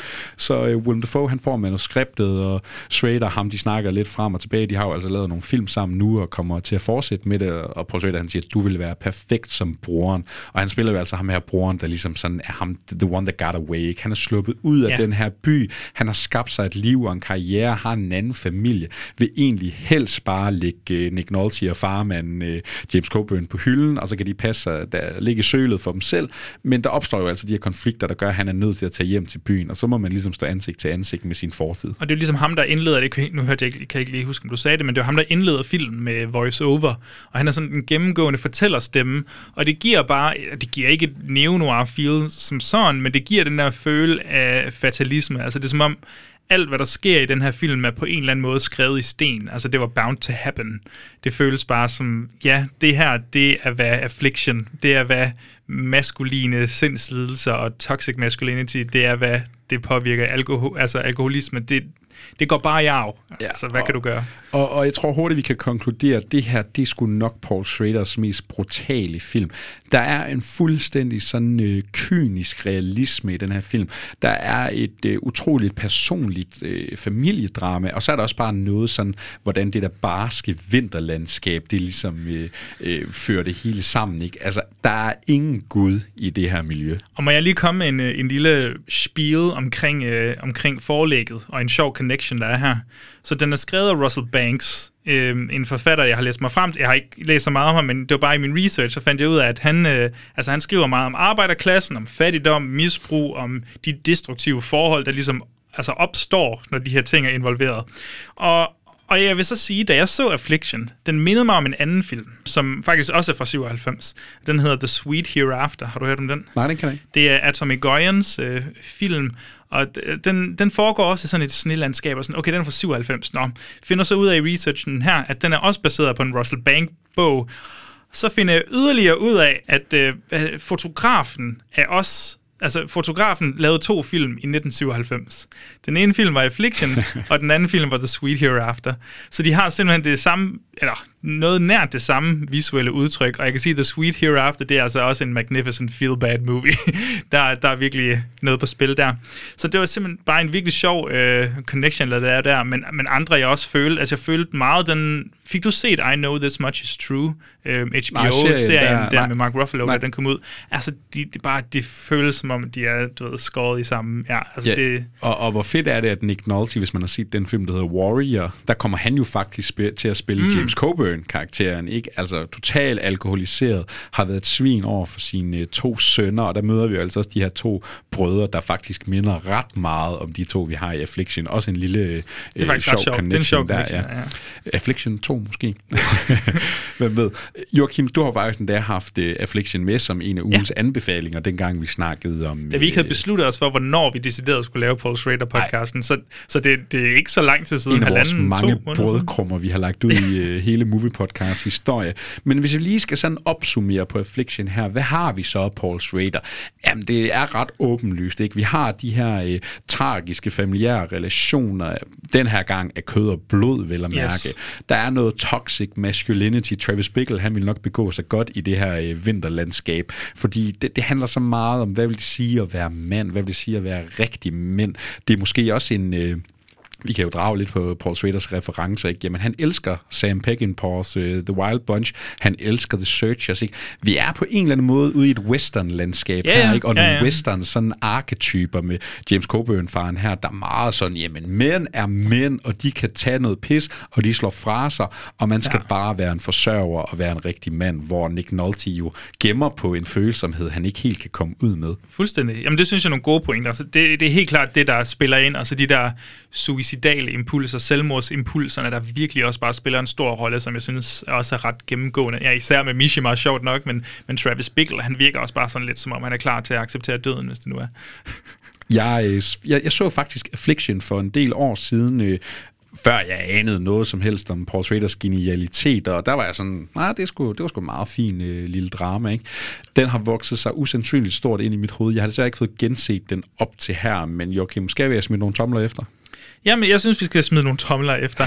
altså, jeg, den får en meget stor tommel op for mig. Jeg synes, den, den jonglerer, du ved, familieforholdene, og mange, mange af de sådan små dele af Schrader, vi kender, og det visuelle, visuelle udtryk, er ikke sådan mega stilistisk, men det er fordi, han meget med vilje her går op i karaktererne, og, og jeg elsker, hvordan, altså det, jeg elsker mest, er nærmest, hvordan vi har det her såkaldte mormysterie undervejs, men hvordan han lige sniger en af de mest komplekse karakterportrætter ind under. Det er sådan en trojansk hest, han lige øh, smider ind med Nick Nolte. Det synes jeg er fantastisk. Og ja, altså, stor tommel op for mig. Ja. Ja, jeg ligger også på en øh, kæmpe tommel op. En af de der Paul Schrader-film, hvor der er rigtig meget at gå på opdagelse i. Og Jeg vil også våge at påstå, at det her det, det må være en ret personlig film for Paul Schrader.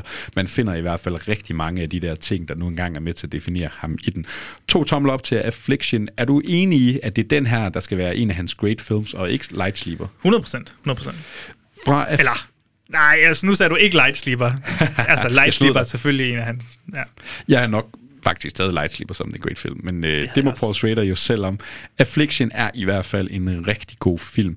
Og øh, vi springer er det et eller to år film nu, fordi vi skal faktisk have rundet 90'erne af på instruktørfronten, fordi vi skal lige have en lille snak om øh, hans sidste film i 90'erne, Forever Mine. Everyone is the main character of their lives. You know, they all have a story. Let's make a new story. Alan and Ella. He's just a cabana boy, but he has dreams. Is there anything else? Uh, you know, just give me an iced tea. Yes, sir. I'm married. My husband doesn't think anything's innocent. I think you're extraordinary.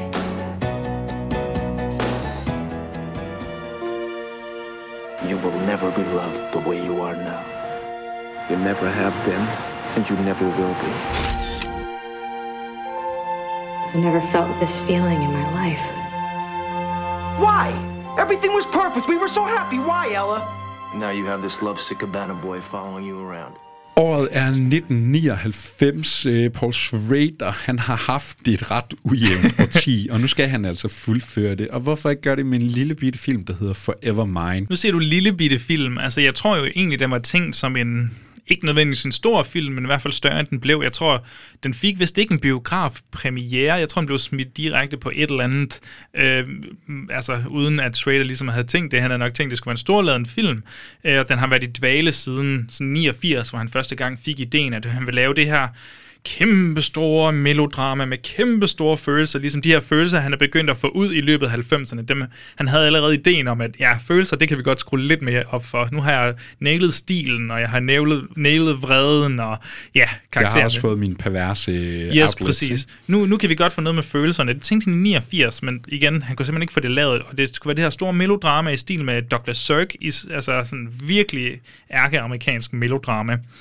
Og, og, og det er simpelthen som altså modspil til, at samtlige film i verden bare var blevet så meta, så refleksive. De er blevet så poppet simpelthen, så vi gerne lige tage det ned af notch. Ja. Ja, og øh, skal vi lige slå på, øh, på plads, hvad Forever Mind overhovedet handler om? Jamen, øh, på en eller anden lækker øh, solskinsø, så er der sådan en øh, cabana boy, hedder det vist, en slags tjener. Øh, Sådan en strand, øh, strand hotel Jamen, jeg ved sgu ikke. han helt, hvad arbejder det på et eller andet term hotel. øh, Det er spillet af Joseph Fine. Sure. Og han forelsker sig altså i hende her øh, kvinde, Gretchen Mall. Øh, ja, spillet af Gretchen Mall. De øh, forelsker sig faktisk i hinanden. Problemet er bare lige, at øh, Gretchen Malls øh, karakter Ella er forelsket eller faktisk sammen med, med ja. en øh, gangsterboss. Og hvem er han spillet af? Jamen, han, han, er- han, er, han er spillet af en person, som hvis nu, at den her kone, eller kvinde, man ligesom begær, hvis hun var kone til Ray Liotta, ja, så vil man nok ikke helt gå ud på den bro. Nej, vi har jo set, hvordan det gik i uh, Something Wild dengang, så Ray Liotta, ham skal man altså ikke lægge sig ud med. Så der bliver sådan et uh, trekantsdrama, de her tre imellem, uh, fordi Joseph Fine, han kommer altså ud på dybt vand, fordi kan han stå uh, ansigt til ansigt med Ray Liotta. Og så udspiller den sig jo faktisk hen over uh, flere år, måske endda over tier, fordi uh, Manuel hedder Joseph Fines uh, karakter vist. Han kan jo ikke rigtig slippe tanken om den her uh, sommerhede, sommerromance, skal yes. vi lige, uh, lige understrege. Den her hede sommerromance med Ella, så han, han blev ved med at ligesom tro på det, hans udkårne. Øh, der sker nogle ting for Manuel-karakteren. Han kommer ret meget til skade, ja, faktisk. vi ser det, fortalt lidt i flashbacks, og vi ser faktisk helt i starten, at hans ansigt er sådan fuldstændig vandsiret. Ja, så det handler både om, at han skal genvinde kærligheden, men han skal ligesom også have sin hævn over øh, Ray Liottas øh, mafioso-gangster her. Og, og, og du var inde på det, Joachim, jamen tiltænkt som en Douglas Sirk-melodrama med ekstremt store følelser. Det Paul Schrader, han så også øh, refleksivt desværre må anerkende, jamen den var sgu lige lavet i hvert fald 10 år for sent, den her film. Ikke? Vi øh, kommer lige, nu er vi slut 90'erne, jamen hvad har der været rigtig populært op igennem 90'erne? Erotiske thrillers, ikke? Vi har haft Basic Instinct, Fatal ja. Attraction, alle dem, vi havde op at vende i vores... øh, Han havde selv Comfort of Strangers, hvilket er lidt sjovt, ja. Lige præcis. Og så står han altså her med Forevermind. Og igen, der lander vi desværre på en af de der lidt ærgerlige Paul Schrader-film. Det føles utroligt tv-filmsagtigt, det her.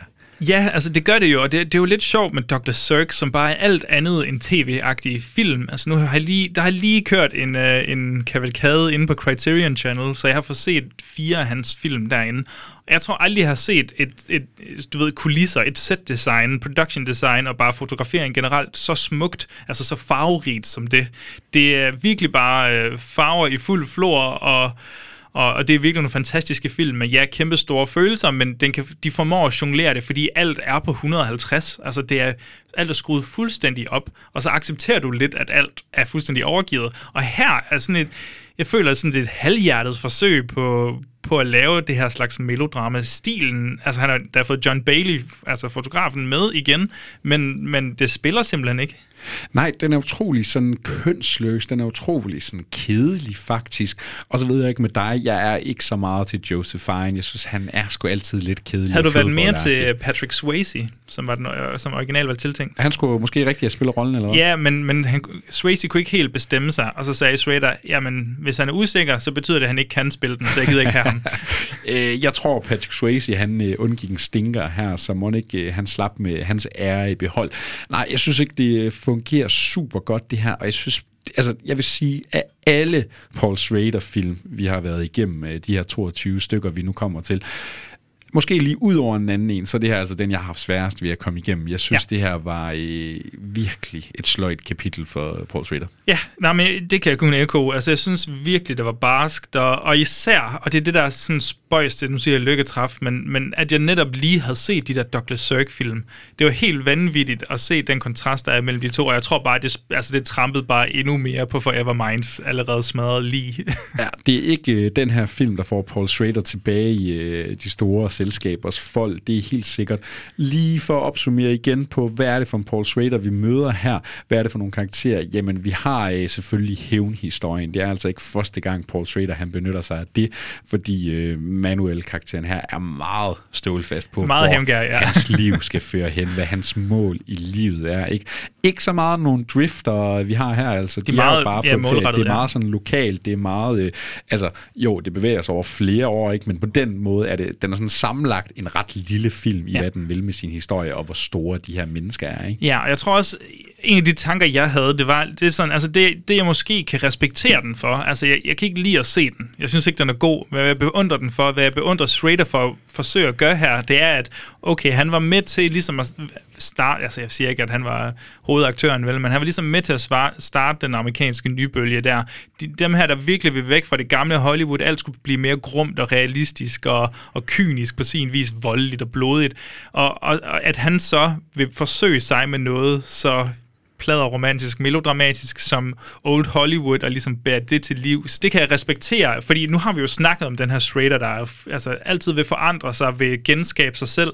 Øhm, at det så kommer til spil i det her, det, er jo, altså, det, det kan jeg kun respektere, at det så er fejlslået. Det, det er sådan andet, men ja. Et øh, meget kedeligt kapitel i Paul Schraders karriere. Joachim, jeg tror, øh, lytterne har regnet det ud, men skal vi lige smide en tommel? Ned. Vi smider lige en tommel ned, eller jeg gør i hvert fald. nu skal Jeg er ikke, klart øh, også på en øh, tommel ned. Jeg synes, det her det er en af de hårdeste syn på Paul Schraders øh, CV. Altså, man skal virkelig gøre det galt, hvis selv Ray Liotta, han ikke er sådan besnærende i hver eneste scene, han er i. lige nøjagtigt, og selv den perverse Paul Schrader, han har jo også lige et par sådan okay erotiske scener, men, men det føles så flat. Det gør det. Det er en om og Paul Schrader. Vi gider ikke bruge mere tid på Forever Mine. Inden vi lige får rundet episoden, og ikke mindst 90'erne af her, så øh, skal det jo siges, Paul Schrader, han er jo ikke helt færdig med at skrive manuskripter. Han har to i øh, årtid her, og dem skal vi selvfølgelig også lige have vendt. I feel that this city is gonna explode. I am talking guns, I'm talking corruption, I'm talking 2,000 shootings a year. It all began with a shooting. Got a shootout in Williamsburg. Yeah, there's two deaths, and they're connected, and that's all I know. That's all I want to know. Kevin, you're my right hand. You're the mayor's right hand. Who do you think you are? Some gumshoe in a dime novel? Aren't you supposed to be the pipeline to the mayor? You should tell him somebody's taken him up the wrong street. Both of you, you want to stay way the hell away from this one. Whose side are you on? Yours? And I always will be, John. Just because this kid thinks he can elect you president, are you going to forget who got you here? I don't forget. I don't forget anything. Why don't you run for office instead of carrying the mayor's bag? I consider it an honor not only to carry his bag, but also to fill it at night with the things I think the city needs. Damage control, Kevin. Damage control. There was a palace that was the city. A palace in which there is no king, no queen, no princes or dukes, but subjects all beholden to each other to make a better place to live. Og den første, vi kommer til at tage sig af, det er altså en film, der hedder City Hall i øh, 1996. Og øh, kære lytter, og ikke mindst Joachim, jeg afslører lige med det samme. Jeg falder til kort igen. Jeg har altså ikke fået set de her to film, så Joachim, der er meget ansvar på dig nu. Ja. City Hall. Paul Schrader, han skriver manuskripter for en anden en. Hvorfor gør han det? Han skal have nogle penge. Er det ikke altid sådan, det er, ligger? Er det altså? coke-penge, eller er han færdig med det Nej, jeg tror, han er ved at være for gammel til coke-penge her. Han har, han har taget si, han har snuset hele Los Angeles op, så nu, nu er det vist fint nok lige at tage en pause der. Øh, nej, det er simpelthen penge for at få lavet andre ting, men han skriver det her manus, så det bliver simpelthen ikke Altså, det går ikke igennem for ham. Det bliver fuldstændig omskrevet, og hvad der nu ellers er. Øhm, den, det handler om en, du ved, der er en ung knight, der, der jeg tror, det foregår, ah, jo, New York, lad os sige New York, jeg siger New York. Det foregår i New York, der er en, øh, en ung knight, der dør ved at blive skudt af sådan en, øh, du ved, en stray bullet. Der, der er en politimand og en gangster, der er ude og, i, i, i en duel, for at sige det mildt, og så er der en knight, der dør tilfældigt ved siden af. Og det skaber ligesom sådan en kæmpe politisk skandale, og som går helt til tops nærmest, og så er der sådan lidt korruption under neden. Så, så det er cirka det, der er handling i det, og det er den her, ja, det er i hvert fald sådan korruptionsdelen, man skal, man skal holde øje med, fordi vi kender jo den vredes raider, og den vred- raider, den vredes raider, han er ikke bange for og, og kritis- for at kritisere regeringen, og det kommer vi også til senere. Øh, men, men vi så det især også i ja, Taxi Driver, der er en lille smule i med samfundet i hvert fald, men Rolling Thunder især med militæret og hvad det nu ellers er. Så det amerikanske samfund, det er, det er han ikke bange for at spide, nej. Og nu kunne han jo ikke få uh, Al Pacino, dengang han lavede The Comfort of Strangers, fordi han var ved at lave Godfather 3 på det her tidspunkt. Men når jeg kigger på plakaten her, jamen, så kan jeg se en Al Pacino, og ikke mindst en uh, John Cusack, og en Bridget Fonda, som vi også havde oppe at vinde i uh, Touch præcis. blandt andet. Og, og tro det eller ej, det er John Cusack, der er hovedrollen, angiveligt. Men, øh, men, men Al Pacino kommer ind, i hvert fald i produktionsdelen, øh, delen, og så sparker han lige alt og alle til side, fordi han har så meget magt. Øh, og så, så bliver hans karakter nærmest fordoblet. Så, det bliver, så, så filmen er sådan mega ujævn i, hvem vi egentlig skal følge. Og hver gang vi følger Al Pacino, som Schrader selv siger, jamen så er det bare Al Pacino, der går sådan og laver store taler. Han går bare og holder en hel masse politiske taler rundt omkring, okay. og bare vil høre sig selv snakke sådan sygt meget. Altså jeg synes, der, altså han er jo pissegod, Al Pacino. Det er Al Pacino. Altså det er jo Al Pacino, så det er nærmest godt per definition, i hvert fald på det her tidspunkt måske. Øhm, så, men den er bare virkelig spøjs i altså i den kritik, den vil lave, altså det kommer ikke helt igennem, og man kan godt mærke, at Schrader ikke har haft altså 100% øh, øh, ansvar for det her. Nej, Øhm, og, og, og, og den, har noget, øh, den har noget kritik af regeringen. Ikke? Den Paul Schrader har vi øh, mødt, og vi kommer så sandelig også til at møde ham igen. Hvad med de her karakterer? Ikke? Øh, vi er i noget korruption. Er der nogle sådan Paul Schrader-arketyper at finde her? Altså, jeg synes, John Cusacks karakter har det der med, at han ligesom... Han har det moralske dilemma, øh, som, men, men han er en langt mere straight karakter end nogen af de andre. Altså, han er slet ikke en drifter overhovedet. Han er slet ikke den slags. Men han er den der sur, eller sådan skal finde ud af, altså løse det her mysterium, mysterium der, der ligesom er opstået. Men nej, jeg vil ikke sige, at, at der er sådan nogle karakterer, vi, vi generelt er virkelig, altså, der bare er genganger i Paul Schraders øh, filmografi. Det synes jeg ikke. Så vi er ude i en, øh, et Paul Schrader-manuskript, hvor han simpelthen bare skal tjene nogle penge. Han vil gerne selv have, have instrueret den, men han kunne ikke få lov, og jeg tror blandt andet Marlon, Marlon Brando var involveret, men Marlon Brando på det her tidspunkt var jo helt blæst, hvis du har hørt nogle af de historier omkring hans Jamen, han Superman fedese. Og ja, han Island of Dr. Monroe på det her tidspunkt. Og, og han var mega insisterende på at lave The Invisible, The Invisible Man-film, ved du hvorfor? Altså Marlon Brando? Mm. Nej. Fordi øh, så skulle han bare være på sæt i to dage, og så skulle der ellers bare gå noget usynligt rundt hele tiden, ja, og så kunne han få 5 millioner for det eller et eller andet. Klart. Marlon Brando er altså... Spotlight-kandidat. Jeg tror også, Brando eller han vil gerne have, at den person, han, i stedet for at han måske var politiker, så hvad med, at han spillede på sådan banjo og, og bongotrummer? Om der er jo også den der, øh, Island Moreau, ja, ja. hvor han vil gerne vil have en spand på hovedet, og hans dværgeassistent og sådan noget. Ja, men han er helt blæst på det her han tidspunkt. Lever sit så det er måske for det bedste, at der ikke skete så meget der. så nej, altså jeg har ikke øh, synderligt meget mere om City Hall. Altså det er faktisk en, en ret tilforladelig thriller. Jeg tror måske forlængelse kan allerede give den en, en lille bitte tommel op her. Altså jeg synes, der er noget underholdende ved det, men, men at, at, det gør næsten mere ondt at kunne se potentialet til, at det kunne blive noget, blive noget ret vildere, og måske noget lidt mere sådan, sådan råt og, og kritiserende. Det kunne lyder ikke super meget som en Paul Schrader-film, ud fra Nej, det gør det altså ikke. Det gør det ikke. Nej, hvem er den egentlig instrueret af? Det Harold Becker hedder han, og jeg har ikke lige set så meget af, hvad han har lavet ellers. Nej, men man kan i hvert fald se uh, City Hall, fordi den er jo altså skrevet af Paul Schrader, og uh, Paul Schrader, han kan jo aldrig få nok af. En lille tommel op til City Hall fra 1996, og så har vi jo faktisk kun én film tilbage i uh, Paul Schraders 90'er, og hvorfor ikke slutte det af sammen med et Scorsese-samarbejde? Ja. Hans øh, tredje og forløbig sidste manuskript, de øh, ja, laver sammen på en film, fordi vi er altså kommet til Bringing Out the Dead. But, you know, even though Paramount is selling this as kind of a very Scorsese movie with a lot of fast-moving images a la Cape Fear, mm-hmm. uh, it's really a lot more like Last Temptation of Christ. It's a lot. It's very passionate, very Catholic. Mm-hmm. Uh, the story of this man trying to find redemption or looking for it because he doesn't believe he really uh, can do his job anymore. Exactly, and it's interesting that Scorsese went back and got Paul Schrader to write this screenplay because the two of them, I think, are on the same wavelength when it comes to this kind of material as they were in Last Temptation, Raging Bull, and Taxi Driver. Here is a guy who suffers because of his inability to really do anything good. He wants to help and he can't, and he's out there every night just being driven crazy by the weight of suffering that comes down on him. Yeah, well, I think he's decided he's God. I think that's a lot of a lot of this movie is that he's decided he's God and he doesn't have the touch, and by the end of the movie he realizes perhaps he's not God and he should give himself some absolution. But this is not an easy movie. I mean, a lot of people are going to have a hard time with the story because really Cage's character goes, as you said earlier in your thing, from really from A to B. Mm-hmm. This is not a long story. This is not your typical Nicolas Cage experience, but it is a wonderful, powerful movie in its subtlety. And what life Scorsese brings to it. His movies are alive. They vibrate with these characters, these locations the kinetic energy, the camera work. Well, he's got the three unwise men in the movie. Exactly. Walking through and being crazy, all three of them. So. You look at one of his movies and you just wake up and you say other yeah. people are kind of sleepwalking compared to him. Yeah, it's amazing.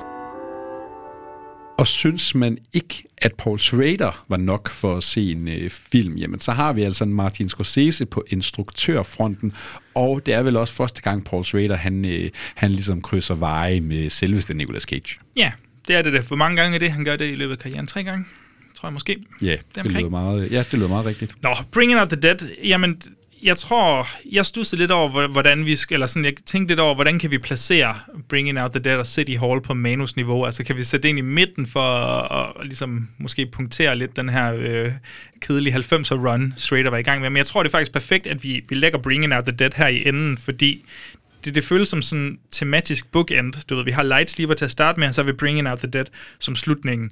Og, og fordi, hvor bekendt lyder det her? En søvnløs drifter på randen af eksistentielt sammenbrud øh, kører ud til folk for at hjælpe dem.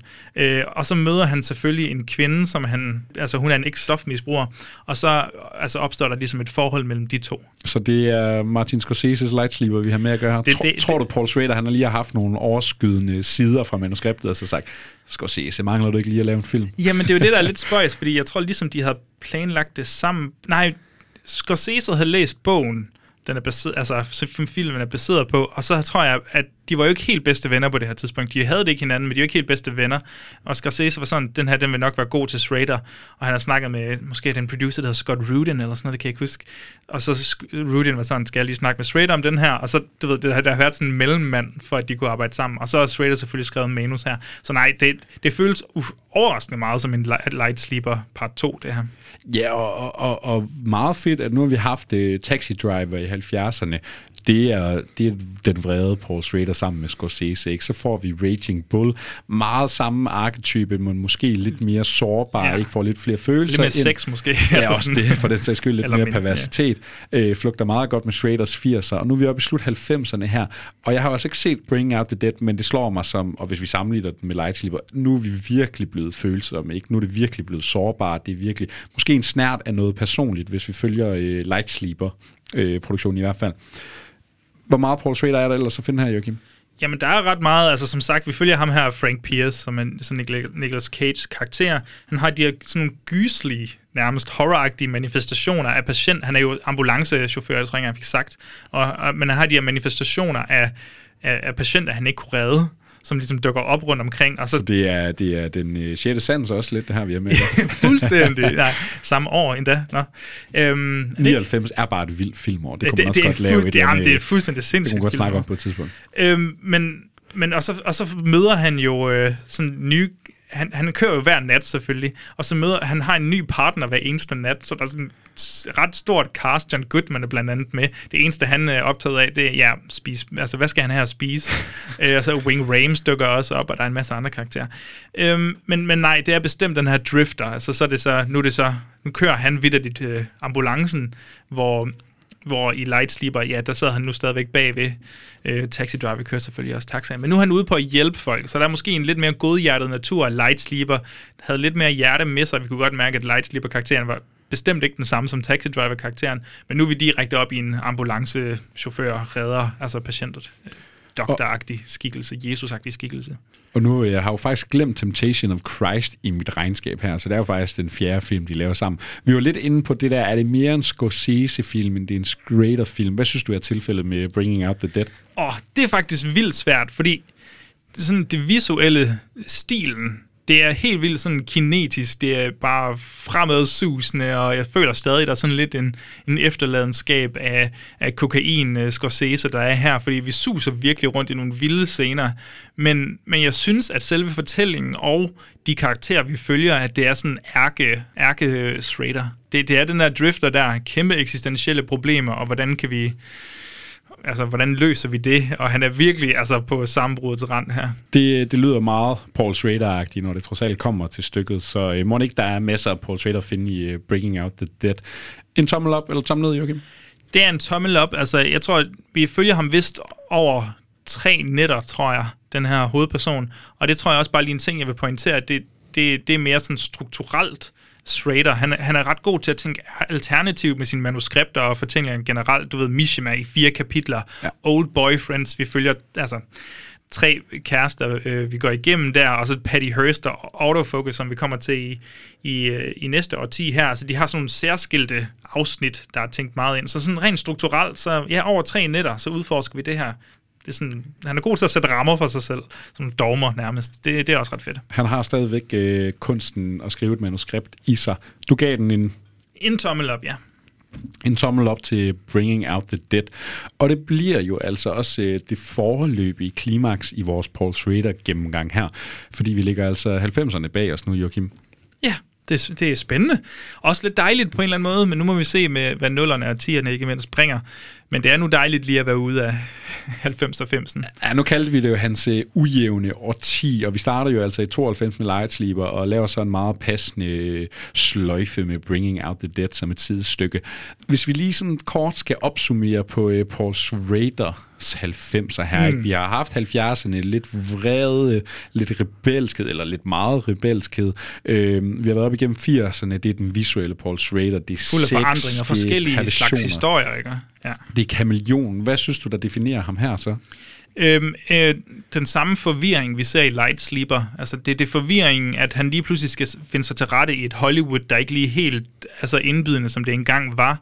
Øhm, at, ja, som vi sagde, altså, han, han sandwicher nærmest, du ved, Light Sleeper og Bringing Out the Dead, øh, og indimellem, så, så har vi så de her director for hire, fordi altså, han ender ud i ikke-passionsprojekter og skal ligesom ja, bare finde sig til rette i, hvem er jeg nu som instruktør i, i det filmlandskab, der nu er. Ja, og egentlig utroligt smukt, hvordan det reflekterer sig i flere film. Ja. Altså, det er en Paul Schrader, der virkelig ikke ved, hvor han hører til lige nu. Han er ude på bar bund og skal ligesom finde ud af, jamen, hvem er Paul Schrader her i 90'erne? Så tror jeg også, jeg vil sige, det er, det, det er nu, vi når hans personlige år. Ikke? Altså, vi har især uh, Light Sleep og uh, Affliction. Det bliver meget sårbart. Det er en sårbar Paul Schrader. Ikke? Man kan godt mærke, at han moden. bliver altså ja. lidt mere moden og aldrende på det her tidspunkt. Ikke? Han har for sin midtvejskrise. Vi kommer tæt på Paul Schrader nu. At der så også lige kommer de der, ja, nu kommer vores første par tomler ned, altså øh, langt om længe. Ikke? Det er lidt sjovt, at han, han, han udleverer sig selv så meget på det her tidspunkt. Han kommer med nogle deciderede hovedværker, ikke? og så kommer der bare de her brutter, ja. som er en Paul Schrader, der ikke aner, hvordan han skal navigere i øh, Hollywood. Et Hollywood, som man nærmest føler, han sådan har været med til at eje i 20 år nu. Ikke? Altså. ja, det er virkelig spøjst, ja.